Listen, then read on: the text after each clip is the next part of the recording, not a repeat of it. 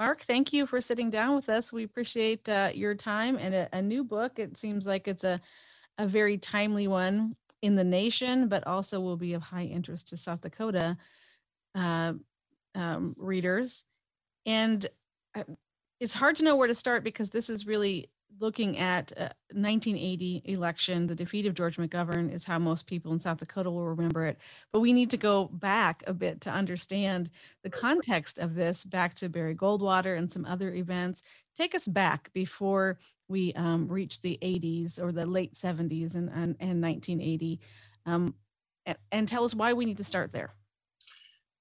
Well, thank you, Lori, for the opportunity to visit with you. Um, yes, you're exactly right. We have to go back at least to the early 1960s.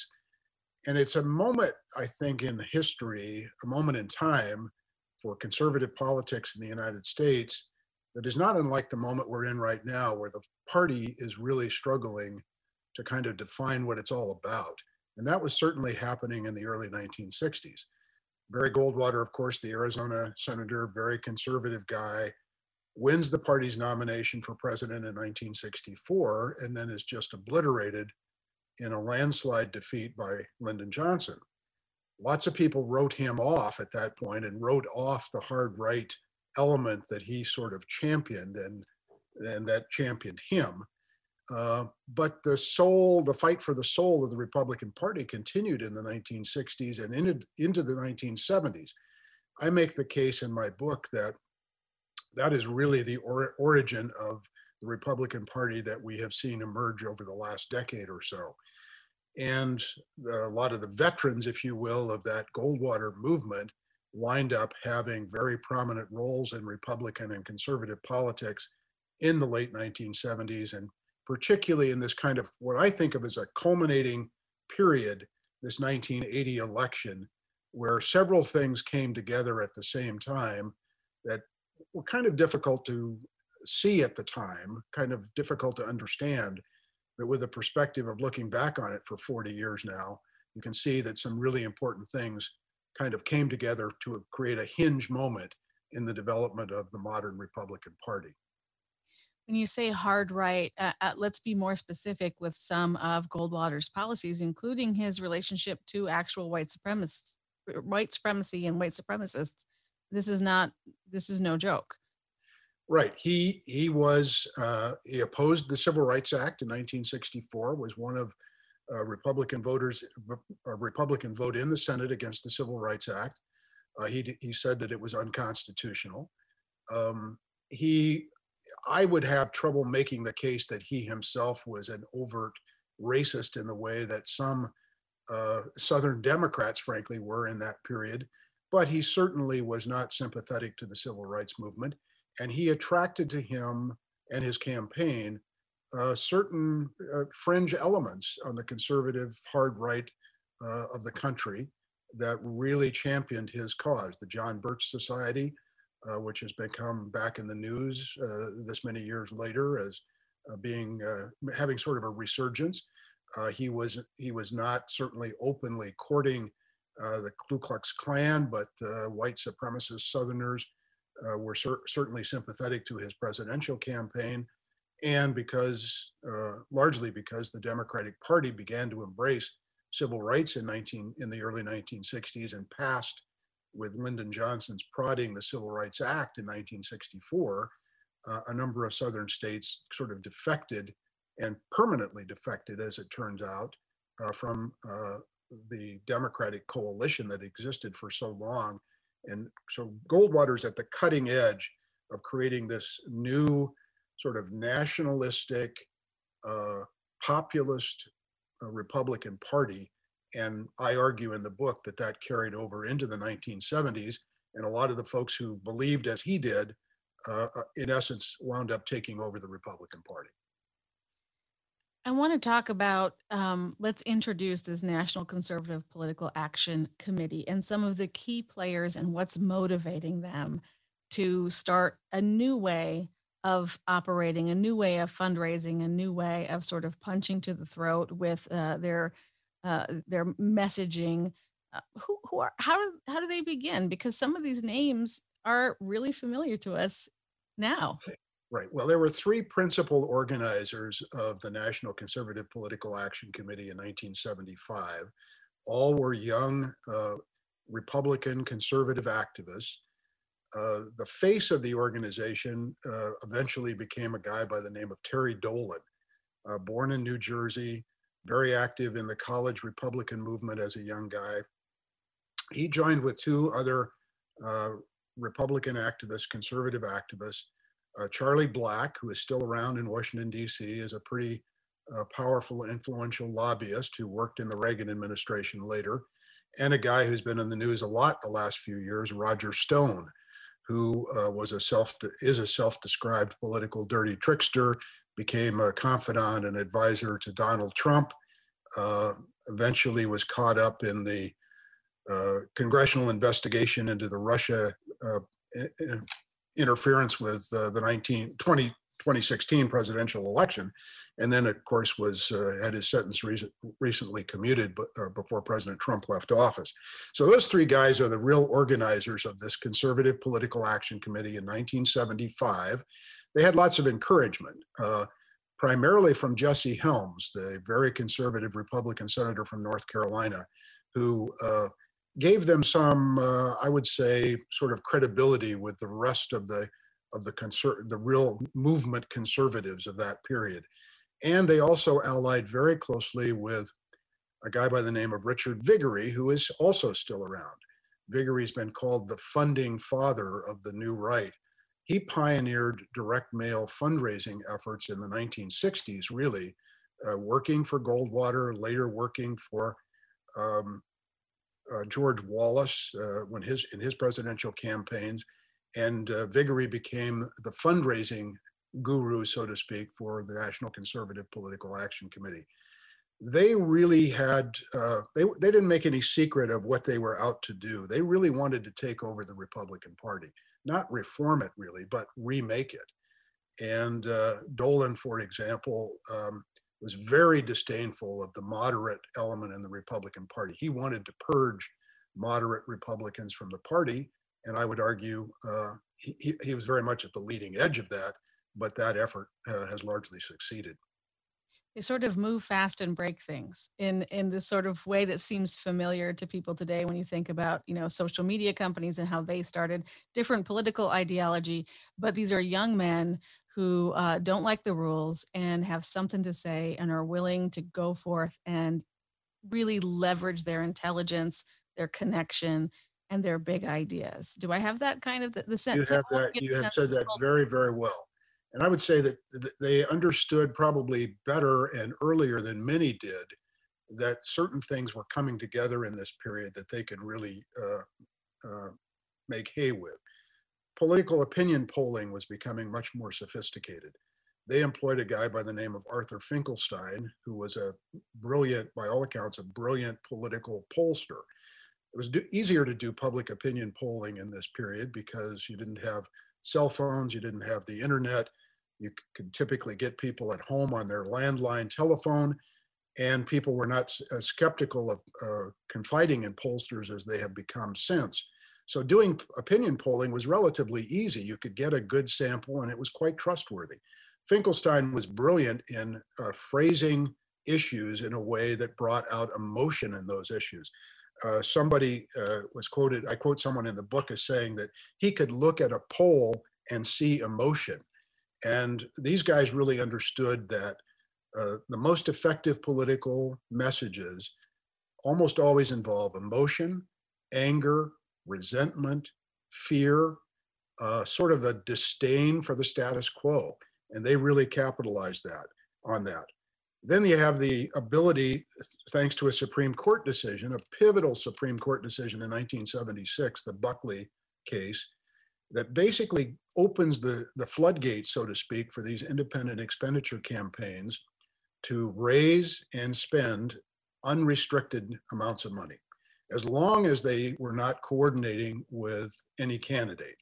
So NCPAC is able, with Viguerie's fundraising, uh, Finkelstein's messaging, to reach literally hundreds of thousands, if not millions of people with direct mail, highly emotional uh, messages that really, um, I would say, sort of stirred up a certain element in the uh, on the conservative right in America, made them um, more interested in participating and writing checks, if you will, to participate in the political process. One of the consequences of that, and again, why I think 1980 is so important, is that before that election cycle, US Senate races tended to be uh, statewide affairs. Somebody's running for the United States Senate in South Dakota, it's pretty much a decision that focuses on what people in South Dakota are doing. After 1980, during 1980 and after 1980, every United States Senate race became a national race. We saw that recently, just profoundly, in the Georgia runoff elections. Virtually everybody in the country that was paying attention to politics is focused on who's going to win these Georgia runoff elections because it is absolutely uh, pivotal to who's going to control majority control of the United States Senate. So Senate elections more and more have become not a question about who necessarily best represents South Dakota or Indiana in the United States Senate, but which party is going to control the Senate on the national level. So that happened also as a result, I think, of 1980. So they were focused very much on these emotional issues, anti-abortion, uh, opposed to the Panama Canal treaties, giving away the Panama Canal. Uh, there was a lot of resentment at the time about a financial bailout package that had been engineered for New York City. New York City was facing bankruptcy, and the federal government basically uh, came to its financial rescue. And that was cast as the conservative heartland, sort of uh, bailing out these liberal elites uh, in New York City. So, really emotional, hard edged issues oftentimes very close to the line or crossing over the line of not being truthful or accurate. And the other thing that uh, Pack was very much focused on was rejecting the whole idea of bipartisanship. Uh, why, why, why try to work with the other party? Uh, we need to outwork them, outthink them, beat them at the ballot box, beat them up in public opinion. Uh, and the only way to get uh, where we want the party to get is to uh, essentially demonize the other side. And they were uh, enormously successful in advancing that strategy. There's a couple things I want to um, sort of spin out a little bit more, and I want to get to McGovern and that that race specifically. But let's start with their strategy. Um, start early. It's not nuanced and it can be straight up dishonest at times. So outlay their basic strategy and how they kind of come to it, and then let's superimpose that on the McGovern campaign where his vulnerabilities lie. Because some of where they hit him is, is he's a World War II veteran. It's it's shocking in some ways um, the things that they attempt to go after. So strategy first, and then overlay that on the McGovern campaign for us. Well, the strategy was uh, was both uh, simple and brilliant. Number one, start really early to redefine these incumbents.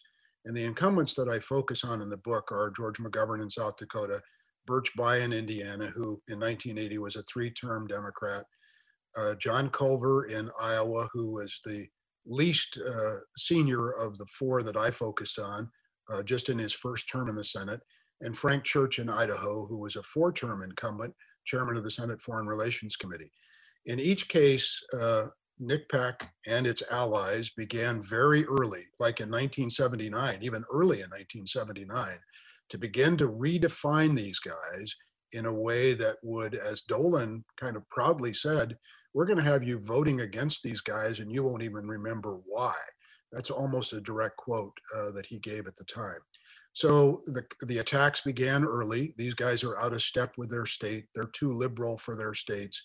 Uh, they're uh, become part of the Washington elite. And those ta- attacks just continued persistently for months and months, even before uh, the incumbent Democrats uh, were even thinking that they were sort of in an election, reelection cycle. And uh, it really eroded the favorability ratings of these guys. One of the benefits of being able to go back 40 years is in McGovern's papers, for example, or Frank Church's papers, you can see the public opinion polling that they were doing for the campaigns. And in every case, these incumbents started with high levels of public approval in their states. But by the time the election really began in earnest in 1980, their uh, approval ratings had been denigrated to such a point that their uh, conservative challengers were really within striking distance of making it a campaign, as each did.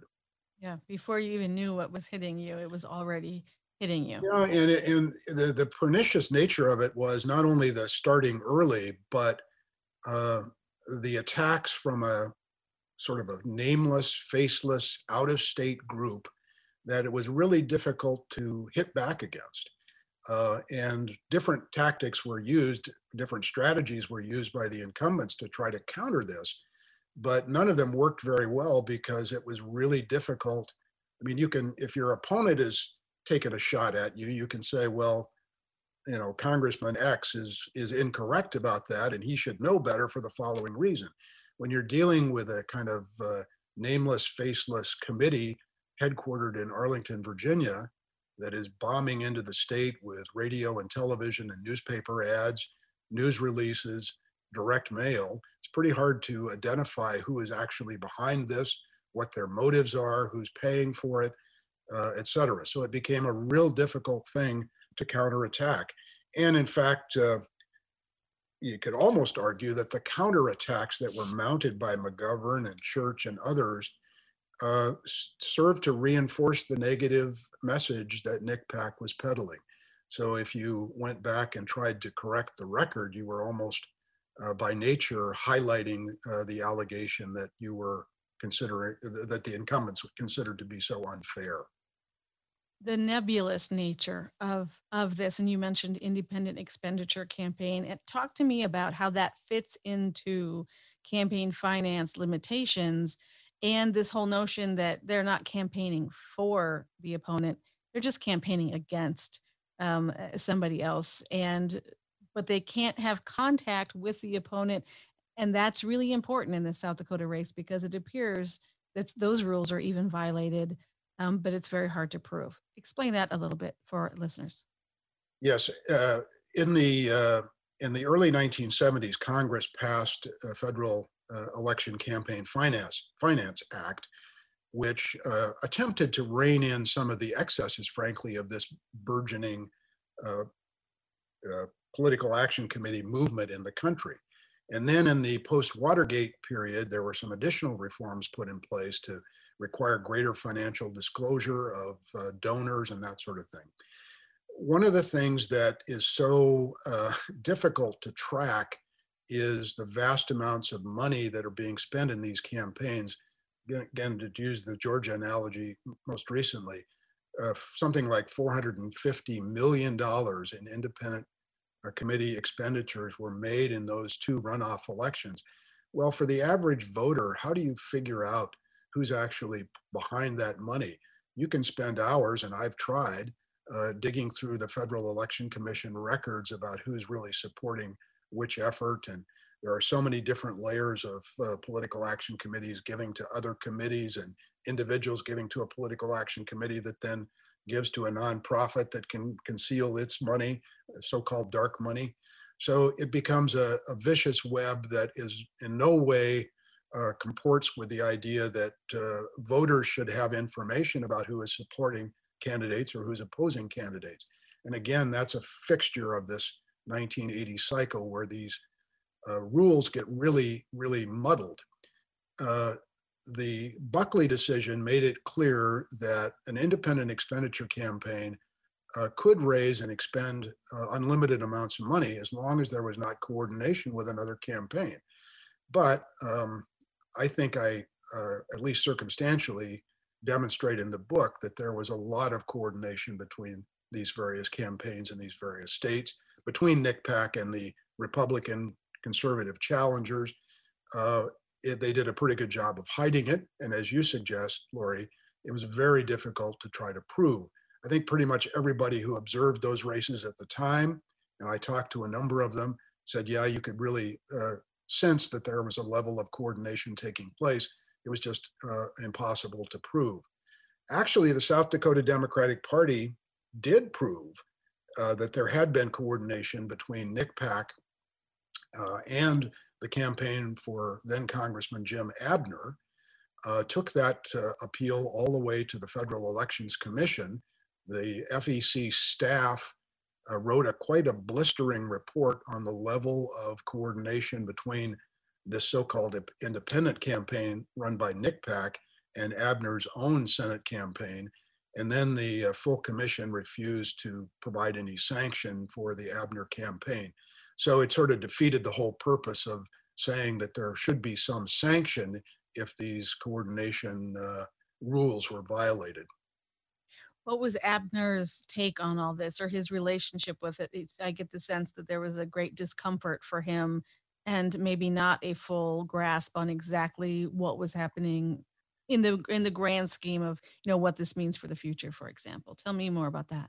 Yeah I, I, well he, he was a little bit all over the map about it. On the one hand i i was surprised to learn that uh, he was a quite a reluctant candidate in 1980 he thought senator mcgovern was uh, generally in pretty good standing that it would be difficult to beat him that he might have trouble winning a republican primary but eventually he emerged as the candidate um, and he emerged with considerable uh, enthusiasm uh, for his candidacy from NCPAC. They supplied uh, his campaign with polling information uh, that indicated that he would be a really strong candidate against McGovern. Um, and there was a there was a real encouragement on the part of NCPAC that he should get into the race. But by the same token, when uh, these independent expenditure efforts became uh, a focus of the public part of the campaign, uh, he really wanted to disavow any connection, said that they were uh, muddying the water for voters, making it difficult to run his own campaign the way he wanted to run it. Again, one of the pernicious uh, aspects of these independent campaigns is that they could do this kind of nefarious, uh, nasty hit job type campaigning and the person who was benefiting from it, in this case, the Republican challengers, tended to be able to say, well, that's not me. That's not my campaign. I'm separate from that. But they could benefit at the same time from uh, having those effective attacks being launched against their opponents. So, um, yeah, I think uh, Jim Abdnor in South Dakota, Dan Quayle, who won the Senate race in Indiana against Birch Bayh in 1980, uh, Steve Symms in South Dakota, or in uh, Idaho, I should say, against Frank Church, all sort of disavowed NCPAC, said, we don't want anything to do with these guys. But again, it's sort of having your cake and eating it too, being able to disavow the effort, but at the same time benefit from the fact that these guys are beating the crap out of your opponent. Hmm. So McGovern says in 1979 that the future of the country is at stake here. What does he see as this starts to unfold that gives him the the knowledge that um, in his opinion at least there's a whole lot more at stake than just whether george mcgovern will go back to washington i think uh, i think all of these guys and mcgovern and uh, john culver in iowa were perhaps the most uh, eloquent about uh, talking about it saw that this uh, sort of um, emotional, anger driven, grievance driven politics was really going to, number one, change the nature of politics in America and uh, profoundly change the way the Senate approached its business. So uh, all of these guys are, I would say, were institutionalists when it comes to the Senate. They had a real reverence for the place as, as an institution where, you know, bipartisanship was to be uh, strived for, not always uh, successfully attained, but there was a real sense that to get things done in the good for the good of the country, you had to come together on really big things and work together. Civil rights, Vietnam, uh, the issues that had dominated the 1960s and on into the 1970s. Um, we think of that those uh, two decades, particularly the 60s, as being very contentious times, and they were uh, you know, student unrest on campus, uh, great concern about the war in Vietnam, civil rights protests, assassinations. But at the same time, the Senate accomplished a tremendous amount uh, of lasting import for the country. Passage of a civil rights bill, uh, Medicare was created, um, public radio and public television were authorized. So immense amount of uh, good was done for the country in that period, even though the, the political climate was really uh, quite uh, uh, quite nasty in many respects. But that sense of bipartisanship, that sense that you know a George McGovern could from South Dakota could work with a Republican like Bob Dole from Kansas and create the food stamp program, for example, that Birch Bayh could work on on a bipartisan basis uh, to create legislation uh, to make it possible for colleges and universities uh, to to uh, have patents on in, on inventions that were uh, created as part of academic research. That Frank Church could work across the aisle with John Sherman Cooper, a Republican from Kansas or from Kentucky, uh, to try to bring about an end to the war in Vietnam. so there was a real sense of this kind of reverence for the institution, and I think McGovern in particular, John Culver in particular, said, you know, it's going to make it really difficult to work across the aisle if we let every one of these campaigns become a, a death grudge match between the parties. Uh, that there is just not going to be much basis for cooperation if that's the way we're going to conduct ourselves politically. And in many ways, you could argue he was right that it's very difficult. Yeah, I would argue he is very he very much was right that the Senate has changed a lot you know, one of the big issues in the late 1970s that carried on into these 80 campaigns was the effort to uh, ratify the Panama Canal treaties, the effort to return sovereignty of the Panama Canal to Panama, an issue that dated back to at least uh, the presidency of Dwight Eisenhower.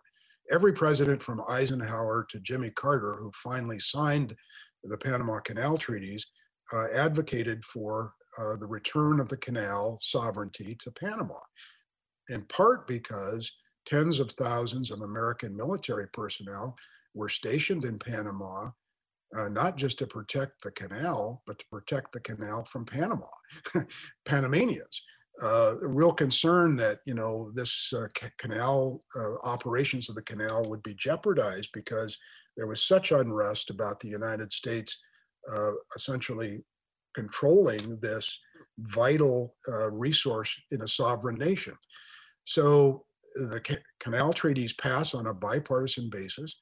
One of the biggest supporters on the Republican side was Howard Baker, the Republican leader of the Senate from Tennessee, but it passed on a bipartisan basis. But Richard Viguerie, Terry Dolan, these uh, leading lights of the new right really saw this as a powerful emotional issue that could be weaponized in a way to go after these incumbents who had supported uh, the treaty. And of course, all of these Democrats supported the treaty. And it they pounded on it for year after year, even though even though the issue was gone and decided, they continued to pound on it uh, as a very divisive issue in these 1980 elections. Um, the irony, of course, is that 40 years on, the United States has had uh, quite good relations with Panama. Uh, the Panama Canal has been enlarged and improved under Panamanian sovereignty. It's not been an issue where we have to worry about the operations of the canal. The people who, who pre, pre, uh, predicted that the United States, in essence, doing the right thing and returning sovereignty to Panama would uh, ensure the long-term success of the canal have been proven right. Uh, they got uh, kicked around pretty badly on a political basis for doing that in uh, the late 1970s and 1980. The the the cry to insult somebody for wanting to give away the canal sounds in its messaging. It has a cleanliness or a clarity to it that a build the wall campaign does or something that's just so so talk just a little bit about just the the, the hyper focus on one issue that maybe is is way more complex than three or four words. But how do we see that today that kind of messaging and that uh, you know um, the the focus of it still being a really successful political tool to get votes in spite of it really by and large being a, an incredibly complex topic that can't be summed up in three or four words Right. Uh, you know, give away the Panama Canal fits on a bumper sticker. Uh, baby killer fits on a bumper sticker. McGovern and Church, uh, Birch Bayh were all accused of being baby killers because in some cases, they had a pretty nuanced position on uh, abortion. Frank Church, for example, in Idaho, long uh, called himself a uh, an anti-abortion Democrat, a pro-life Democrat. His position was essentially the same as the Mormon Church position on uh, abortion, but uh, he was attacked for being uh, unwilling to write support an anti-abortion amendment to the U.S. Constitution. Same issue with uh, Senator McGovern in South Dakota. So um, a very emo- a very emotional issue, a very complicated issue, a nuanced issue that can be um, reduced to just a handful of words, made to be uh, the focus of grievance or anger on the part of people who are receiving that message, and it can be a very, very powerful thing. And I think it has become the essence of political messaging uh, today. It is the essence, uh, I would argue, of Republican messaging today. There's a there's an anger and a grievance in so much of the dialogue that you hear uh, from Republican members of Congress about all kinds of things. Um, and public policy, with all due respect to people on the political right, is a complicated business.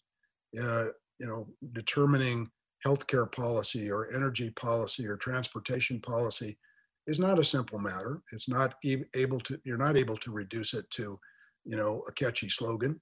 Or if you do, uh, you simplify it to the point of distortion. And that's what happened with a lot of these issues that were uh, too complicated to be treated in such a cavalier fashion.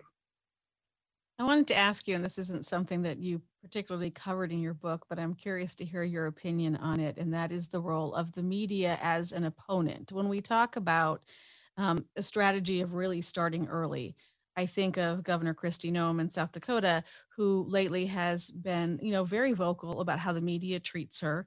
And sometimes I think if she had an opponent for governor in 2022, she would have someone else to talk about. Um, but it seems sometimes like the the media or journalists are the opponent, the political opponent, the enemy. How does the media and journalistic coverage sort of evolve during this time that we're seeing the results of today? Well, that is a that is a wonderful and profound question that I think a lot of us who care about uh, journalism and the future of information that allows people to make political decisions, informed political decisions, are really uh, worried about, frankly. Um, and again, I see some of the seeds of this sort of the journalism being the uh, enemy of politicians in this 1980 period. Um, one of the news organizations that was most aggressive in covering NCPAC and its uh, tactics was the Idaho Statesman newspaper in Boise, Idaho, the capital city of Idaho, where I lived for a long time. And uh, that became actually became an issue in the campaign uh, Pack had uh, bumper stickers uh, printed up that said, I'm voting for Steve Symms, the statesman made me do it, as though uh, the newspaper was part of, uh, you know, the discussion of the, of the political campaign. So um, that was maybe an early indicator of the fact that there's a market for at least some people in American politics uh, to make hay by attacking uh, the messenger, so to speak, the person or people or institutions that are trying to uh, provide uh, insight into what's going on, to provide accountability to p- people in public office, uh, and you know, easy to make them the target of these kinds of attacks.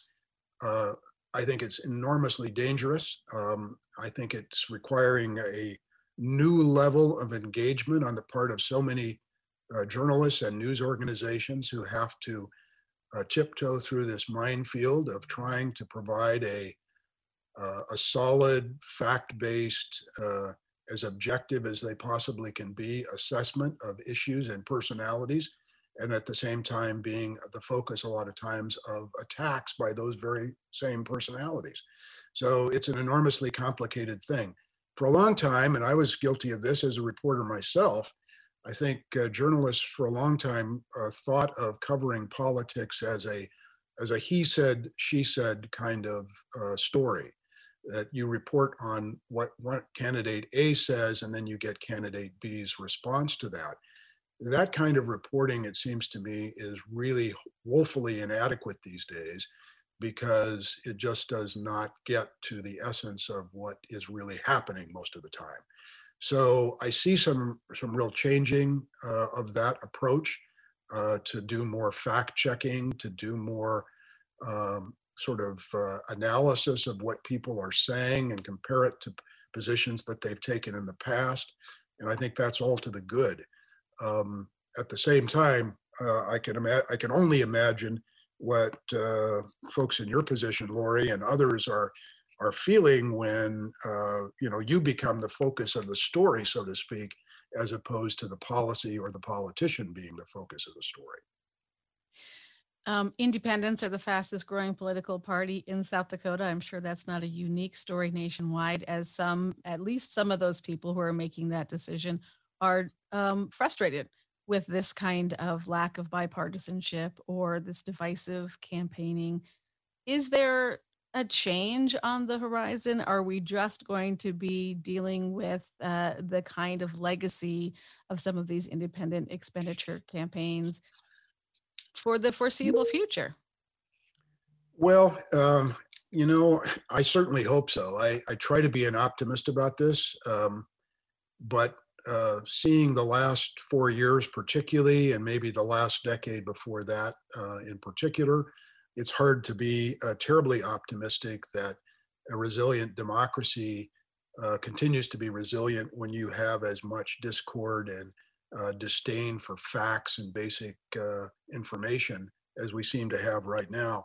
You know, when I uh, submitted this book to the publisher, University of Oklahoma Press, a great uh, academic press, by the way, and not just because they publish my books, but a really great organization.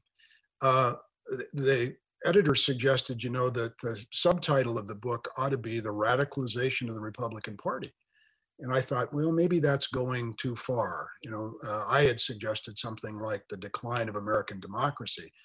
And they, they argued that no, you, you've really told the story here of how a political party had systematically become radicalized over the last 40 years. And I've thought about that, particularly since the events of January 6th at the nation's capital, when um, you know you see this. It's almost hard to believe still to me. You see these incredible scenes of uh, um, an insurrectionist mob, uh, many of them supporting white supremacist viewpoints, militia viewpoints, storming the Congress of the United States to try to stop the certification of a free and fair election that in state after state had been certified by local election officials, had been reviewed by judges at every level. And uh, to think that some people in the Republican Party uh, are now being condemned by their followers for saying uh, the person who incited those mobs should be held to account uh, makes me uh, gives me pause as to whether we can claw our way out of this cul-de-sac that we seem to find ourselves in. So I don't think radicalization is too big, um, big a word uh, to use with what has happened to the GOP in so many ways. The embrace of the big lie that uh, the election was somehow stolen from uh, a Republican president. It really does harken back to some of the big lies that were told in the 1980 campaign against these incumbent Democratic senators. Um, so it's not, it, in my mind, it's not hard to see where the kind of grievance driven, fear driven, anger driven politics of the 1980 campaign winds up uh, with blood being spilled on the steps of the United States Capitol. The book is called Tuesday Night Massacre. The author is Marc Johnson. Thank you so much for spending time with us uh, today. We really appreciate it. Lori, it's been a real pleasure. Thank you so much.